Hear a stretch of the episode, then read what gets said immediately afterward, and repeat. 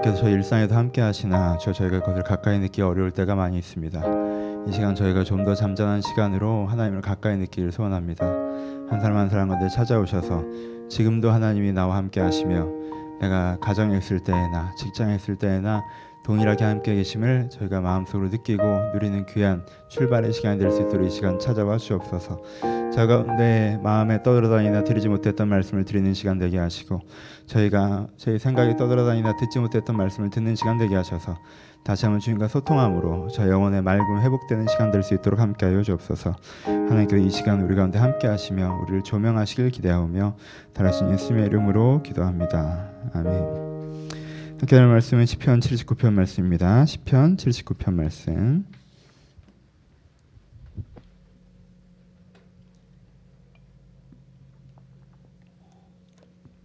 시편 79편 말씀. 다시 하셨으면 한 절씩 교독하시겠습니다. 제 1절 있습니다.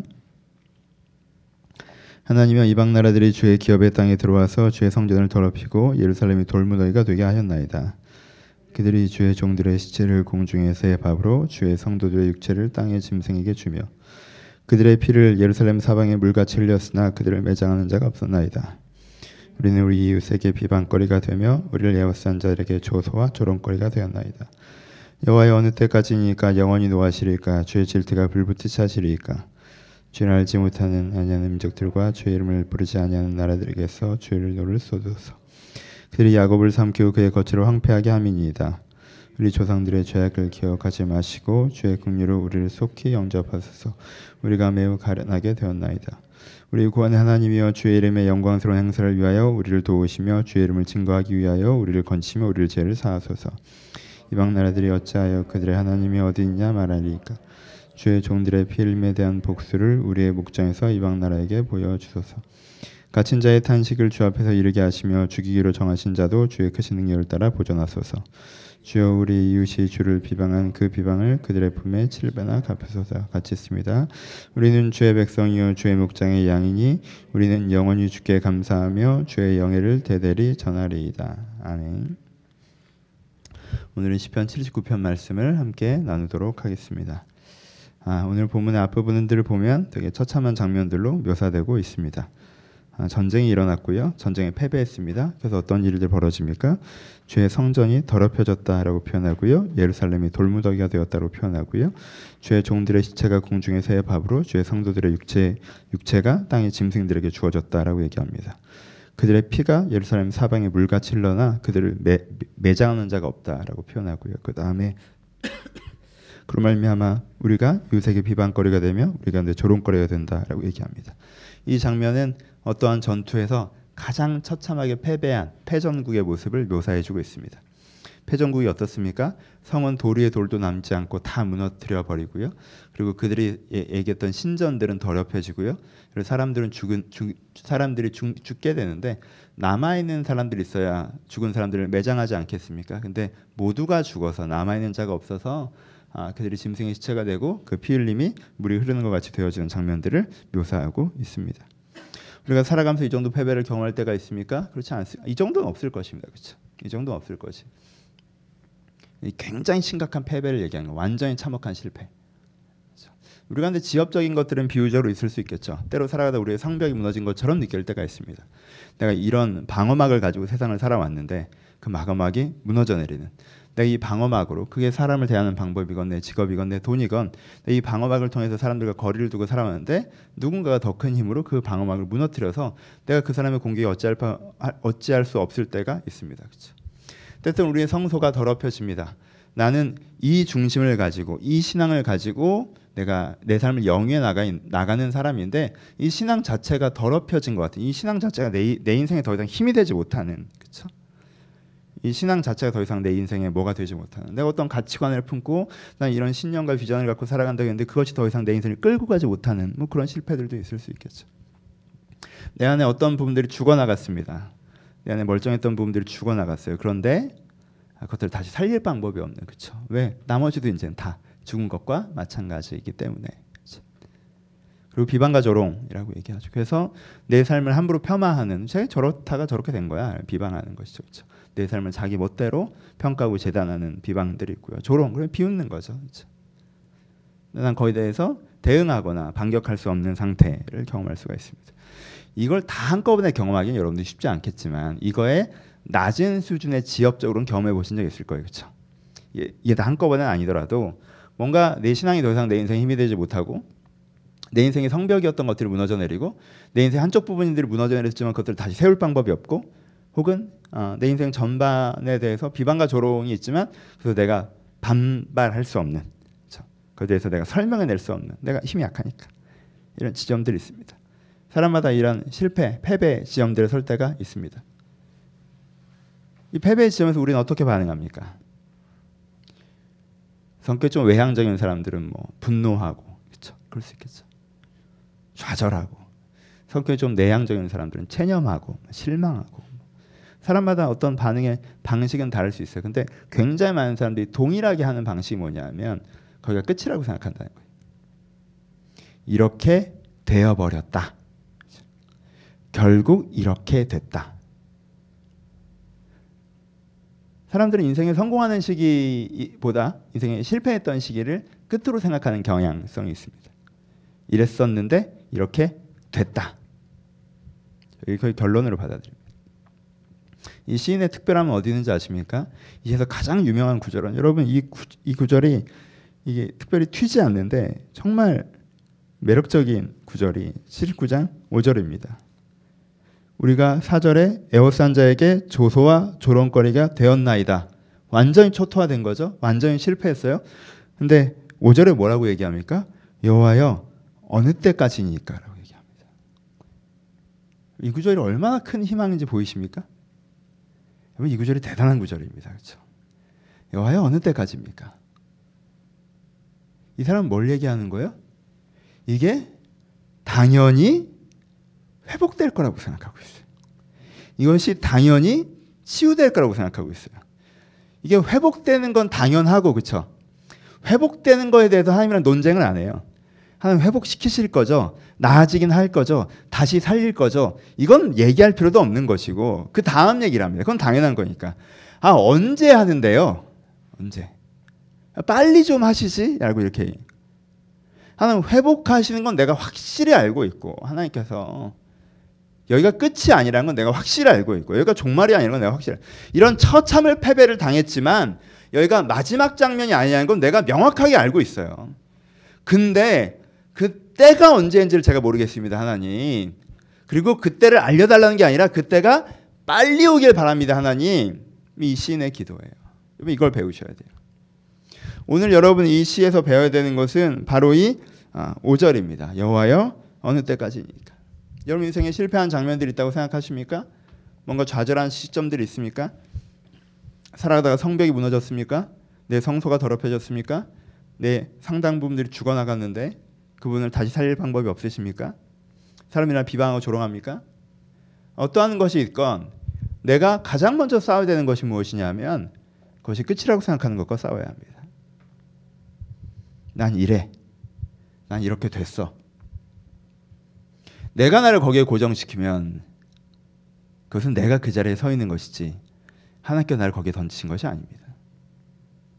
그럼 그 자리에 서 있지 마십시오. 여러분 발목은 묶여 있지 않습니다. 여러분 거기에 갇혀 있지 않습니다.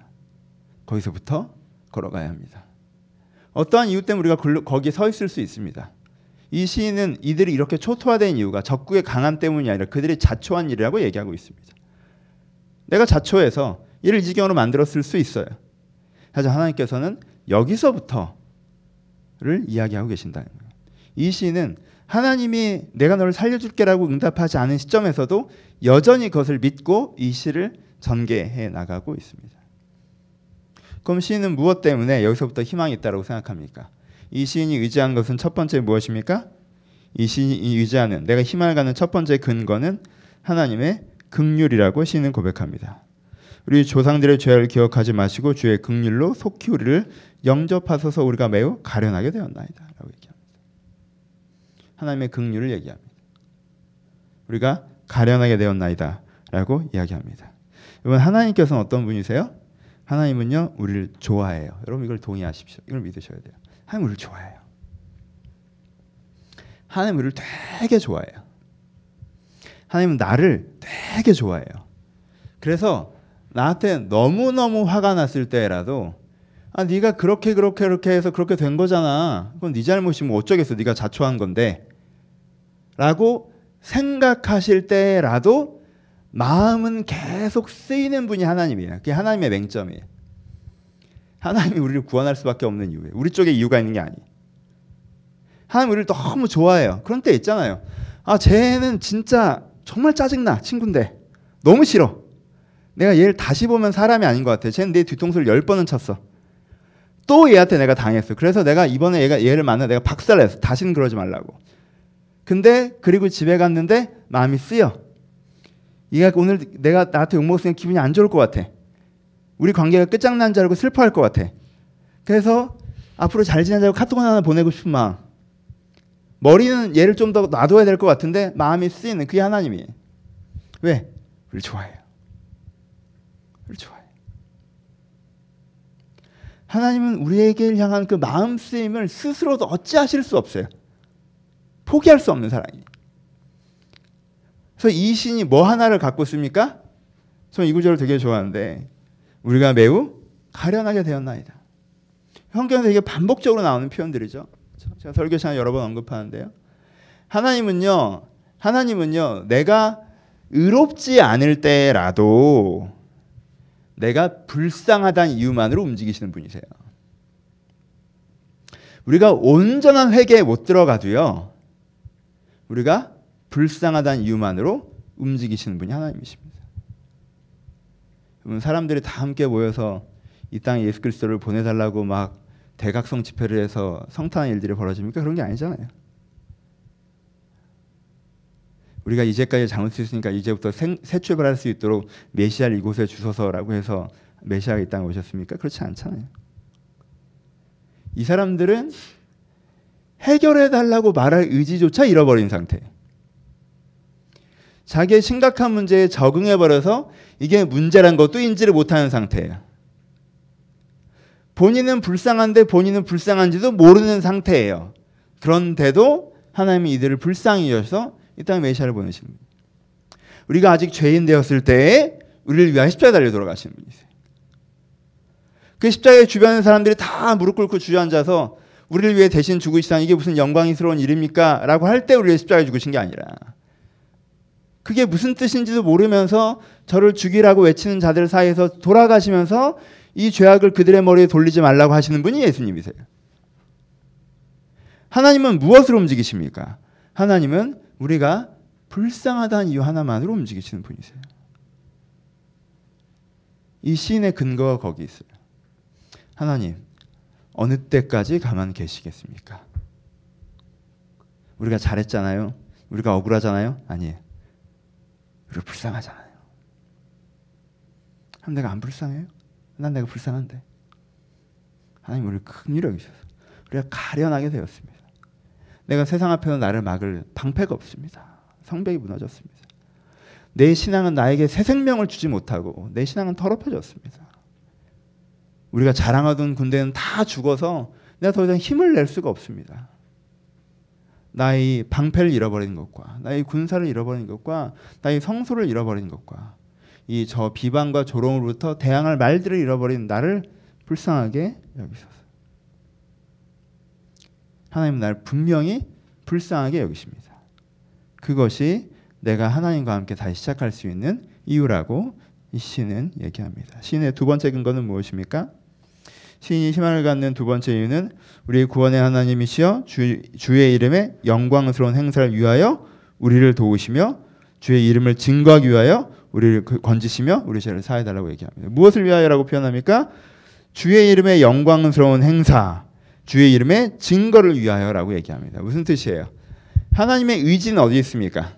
하나님의 의지는 하나님의 감성도 우리를 향해 있죠, 그렇죠? 하나님의 마음 우리를 이뻐해요, 좋아해요. 하나님의 의지도 뭘 향해 있어요? 우리를 향해 있어요. 하나님의 의지가 우리를 향해 있다는 게 뭐예요? 하나님은 우리가 하나님을 잘 섬기지 않으니까 아 그래 니네는 그럼 빠져라라고 우리를 버리는 것이 하나님이 원하는 게 아니에요. 하나님은 이 관계를 복원하고 이 세상을 변화시켜서 하나님께서 원하시는 세상을 만드시는 게 하나님의 의지예요. 하나님은 자기가 창조한 창조 이 세계에서 이 피조물들이 복종하지 않는 데서 쫓겨나고 싶어 하지 않으세요. 내가 만들어 놓고 내 말을 안 듣니까 내가 쫓겨나는.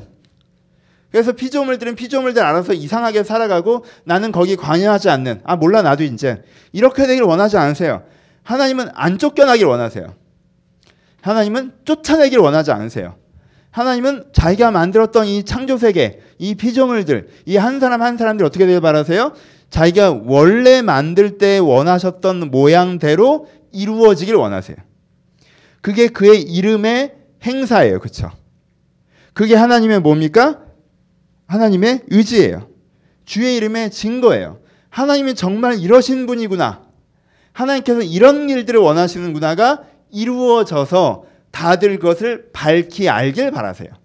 하면 너무 이게 하고 싶어. 여러분 이걸 아시겠어요?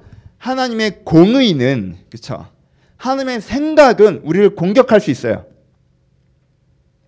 하나님의 생각은 우리가 잘못된 말이에요. 우리가 잘못했으니까 하나님의 생각은 우리를 초토화시킬 수도 있어요.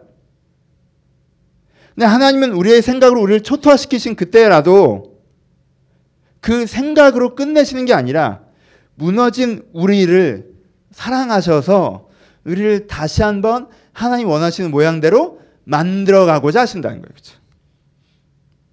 그래서 하나님의 생각이 우리의 반대편에 있을 때라도 우리는 그 하나님의 마음과 정서와 하나님의 의지를 신뢰하여 우리가 문제를 일으켰고 문제가 생겼지만 여기서부터 하나님께서 원하시는 모양대로 우리를 만들어가 달라고 하나님께 다시 한번 의탁할 수 있다는 거예요.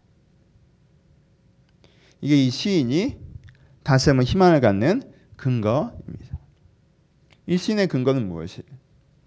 이 시인의 근거는 하나님입니다. 우리는 내일을 보는 근거로 무엇을 삼습니까? 가장 평범한 사람들은 내일을 보는 근거로 현재 환경을 삼습니다. 내가 오늘 돈이 없으니까? 근데 내가 이 정도 돈을 벌고 있으니까? 그럼 내가 10년을 모아봐야 이 정도겠구나. 내가 이 정도 사회적 위치에 있는 사람이니까 지금 내가 이렇게 열심히 살아가면 요 정도까지는 갈수 있겠구나. 사람들은 내 미래를 전망하는데 내 환경을 통하여서 이 환경이라면 앞으로 저렇게 되겠다라고 전망을 합니다. 그래서 어리석게도 지금 환경이 잠깐 좀 운이 좋아서 좋다고 해서 앞으로도 계속 좋을 거라고 생각해요. 그렇게 한대요. 지금 환경이 좀 어렵다고 해서 앞으로 계속 어려울 거라고 생각합니다. 이것보다 조금 더 진취적인 사람들이 미래를 희망을 보는 근거로 뭘 삼아요? 미래를 보는 근거로 자기 자신을 삼죠. 나는 이렇게 이렇게 계획하고 노력해서 앞으로 이것들을 이렇게 만들어내겠다. 내가 이 정도 역량 있는 사람은 난날 믿고 내가 최선을 다하면 난 이걸 이룰 수 있다. 나의 역량, 나의 능력, 나의 계획을 미래를 보는 근거로 삼습니다. 그래서 내 능력과 내 환경을 내 미래를 보는 근거로 삼는 사람들은요. 심각한 실패를 경험할 때 거기서부터 새로운 희망을 볼 수가 없습니다. 그렇죠? 그런 사람은 거기서부터 새로운 희망을 볼 수가 없는 거예요. 내가 그래도 이 정도 자산은 남아 있고 이 정도 역량은 남아 있다고 할 때 최대한 긍정적으로 미래를 볼 수 있는 거지. 정말 오늘 시에서 얘기하는 것처럼 이렇게 초토화돼 버리면 여기선 미래는 없고 끝났다라고 생각을 해요. 그러니까 미래를 보는 근거를 바꾸는 게 중요한 거예요. 긍정적으로 보는 게 중요한 게 아니라. 지금 환경이 좋아서 내일도 좋을 것 같아요? 난 희망적으로 생각하니까 신앙이 좋은 것 같아요? 아니에요. 굉장히 무서운 생각입니다. 그 사람들이 아마 그렇게 낙관하다 이렇게 초토화됐을걸요. 계속 좋을 줄 알고 이스라엘이 그러다 멸망하지 않습니까? 어쩌지 되지 않을까? 하던 대로 하면서 그쵸? 그것이 이스라엘이었어요. 내 힘과 내 환경을 의지하는 근거로 미래를 예상하는 것으로는요. 그것 자체가 갖는 결격이 심하다는 거예요. 근거를 바꾸셔야 돼요. 하나님께서 여러분들의 미래를 열어가는 근거이셔야 합니다. 여러분 기뻐하며 두려워하십시오. 그래서 내가 하나님의 반대편에 서서 내 욕심과 내 뜻과 내 계획과 내 생각을 가지고 하나님이 무엇을 원하시는지 상관없이 내 힘으로 내 미래를 펼쳐갈 수 있을 거라고 생각하십니까? 그 계획이 실패할 것입니다. 하나님께 정말 나를 사랑하셔서 내 인생의 최선의 길로 나를 인도하신다고 신뢰하시며 하나님께 그 일을 이루실 것이라고 믿고 그 일에 동참하려고 마음하십니까? 하나님께 그것을 이루실 것입니다. 내가 내 인생의 미래의 근거를 내 자신의 능력이나 내 환경으로 삼는 것이 아니라 그래서 그것으로 말미암아 인생을 낙관하거나 비관하는 것이 아니라 하나님께서 내 인생을 어떻게 해나가시려고 하시는가에 대한 생각을 가지고 그 생각에 발맞추어서 내 인생을 함께 그려갈 때 내 인생의 낙관, 진정한 낙관을 우리가 회복할 수 있다는 것입니다. 여기서 가장 중요한 것은 뭐예요? 하나님과의 동행입니다. 하나님과의 동행입니다. 지금 하나님께 여러분들 어떻게 바라보고 계시나요? 지금 하나님께 여러분들 어떻게 생각하고? 여러분 그것이 무시되지 않아야 됩니다. 그것이 가벼이 여겨지지 않아야 합니다. 하나님께 지금 내 인생을 어떻게 바라보고 계시나? 하나님께 지금 내 인생을 어떻게 생각하고 계시나? 하나님께는 어떤 희망을 나에게 갖고 계시나? 하나님께는 어떤 꿈을 나에게 갖고 계시나? 내가 그 하나님과 함께 살아가는 생각을 가지고 내 인생의 주도권이 나에게 있다고 생각하지 마시고 내 인생에 내 힘으로 펼쳐갈 수 있다고 생각하지 마시고 내가 내 인생의 그림을 하나님 뜻대로만 그려가는 건 아니지만 하나님과 내가 함께 내 인생의 미래를 만들어간다는 생각을 가지고 하나님과 진정한 파트너십을 내가 만들 수 있을 때 그렇죠. 우리가 그것들을 가지고 있을 때 우리의 인생 가운데 어떠한 상황에서라도 하나님께 그려주는 희망 앞으로 다시 설 수 있다는 것입니다. 하나님 우리 가운데 가, 자주 결혼의 비유로 하나님과 우리 관계를 설명하십니다. 그렇죠? 그럼 결혼을 하셨습니다. 그럼 배우자와 나 사이에 어, 내 인생의 계획은 이거니까 넌 네 마음대로 살든 말든 해라. 이거 가능합니까? 그렇지 않죠. 모든 게 연결되는 거예요. 내 계획과 그의 계획이 연결돼서 우리의 계획이란 게 그려지는 거예요. 하나님과 우리 사이가 그렇다는 거예요. 하나님께 우리를 개별적으로 완전히 무시하시고 하나님의 뜻과 하나님의 생각 무조건 디테일한 거 하나 하나까지 오늘은 짜장면 먹으러 오는 짬뽕 먹으러 이렇게 운명적으로 하지 않으세요. 하지만 내가 하나님에게 여러분 우리가 하나님이 그렇게 운명론적으로 하시는 분이라고 생각하는 오해가 우리 가운데 신앙적인 문제예요? 우리가 그런 문제에 서 있습니까? 오히려 우리가 거꾸로 아닙니까? 우리가 하나님께 짜장면 먹으라 짬뽕 먹으라 하고 있지 않아요? 하나님 이렇게 하십시오 저렇게 하십시오 라고 하고 있지 않습니까? 난 이렇게 할 거니까 하나님께 이렇게 도와주세요. 난 저렇게 할 거니까 저렇게 도와주세요. 라고 우리가 하고 있지는 않습니까?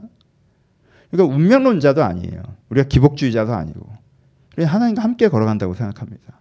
그러니까 여러분 하나님 여러분 상관에 초대하시고 정직하게 여러분들의 이야기를 함께 들으시고 겸손하게 주의 소리에 귀 기울이십시오. 그러면 거기에 하나님께서 내 인생을 향해서 말씀하신 희망이라는 게 있어요. 하나님께서 내 인생을 향해서 말씀하시는 희망. 그러니까 그 희망을 나의 희망으로 받아들일 때 그것이 우리 가운데 이루어질 것입니다. 이 시는 마지막에 이렇게 고백합니다. 이 초토화된 상황에서 우리는 주의 백성이요 주의 목장의 양이다. 고백합니다. 난 주의 백성이고 주의 양이다. 이 두 가지가 들어 있습니다. 그렇죠? 하나님께서 나를 이끄실 것이고 내 마음대로 하지 않겠다는 거예요. 하나님께서 나를 돌보실 것이고 주가 주의 뜻을 이루실 것이라는 거예요. 그래서 우리는 영원히 주께 감사하며 주의 영예를 대대에 전하리이다. 결국 이 모든 것들 가운데 하나님의 뜻이 이루어져서 내가 하나님께 내 인생 이렇게 하셨다라고 이야기하는 사람으로 살아가겠다. 라고 고백하고 있습니다. 이 소망이 여러분 삶 가운데 이루어져서 내가 그리는 그림으로 하나님 앞에 서지 마시고 하나님과 함께 내 인생의 그림을 그려가면서 여러분이 지금 어떤 실패에 서 있건 거기서부터 다시 꿈을 꾸시는 거기서부터 다시 그림을 그리시는 그 하나님을 경험해 가시기를 주님의 이름으로 축원합니다. 같이 기도하시겠습니다.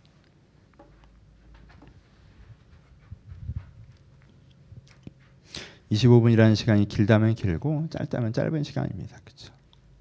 길다면 길고 짧다면 짧은 시간입니다. 이 시간 여러분들을 놓지 마시고 어, 여러분들 이 25분을 위해서 오신 거예요. 오늘 설교 들으러 오신 거 아니고 사람들 만나러 오신 거 아니고 정말 짧다면 짧은 이 25분의 시간을 위해 오셨습니다. 먼저 이 25분 최선을 다해서 기도하시고 또 기독하 부족하신 분들은 또 어, 30분, 40분, 1시간 기도하실 수 있으니까 먼저 25분 동안 우리 최선을 다해서 기도합시다. 하나님, 제가 제 인생의 상황을 보면서 이런저런 저런 생각들을 갖는 것이 있습니다. 아, 내가 이 내 상황에 내 자신에게 묶이지 않게 하시고 내 인생 하나님의 계획과 생각을 듣기를 소원합니다. 들을 만 생각하시면서 기도하셨으면 좋겠습니다. 개인적인 기도로 여러분들 꼭 기도하셔서 여러분들 이 방에 들어오시기 전에 생각했던 것들, 이 방에 들어오시기 전에 고민했던 것들, 직장에서 소소한 것들, 감정적인 것들, 환경적인 것들, 관계적인 것들, 미래에 대한 것들, 구체를 하나님과 아뢰시면서 어떤 층보다 깊게 자연스럽게 자유롭게 하나님과 소통하는 시간이셨으면 좋겠습니다. 우리 통성을 기도하셔도 되고 묵상으로 기도하셔도 되지만 다른 사람의 기도에 방해가 되지 않을 정도의 소리로 우리 같이 함께 깊게 기도하는 시간 가셨으면 좋겠습니다. 기도하시겠습니다.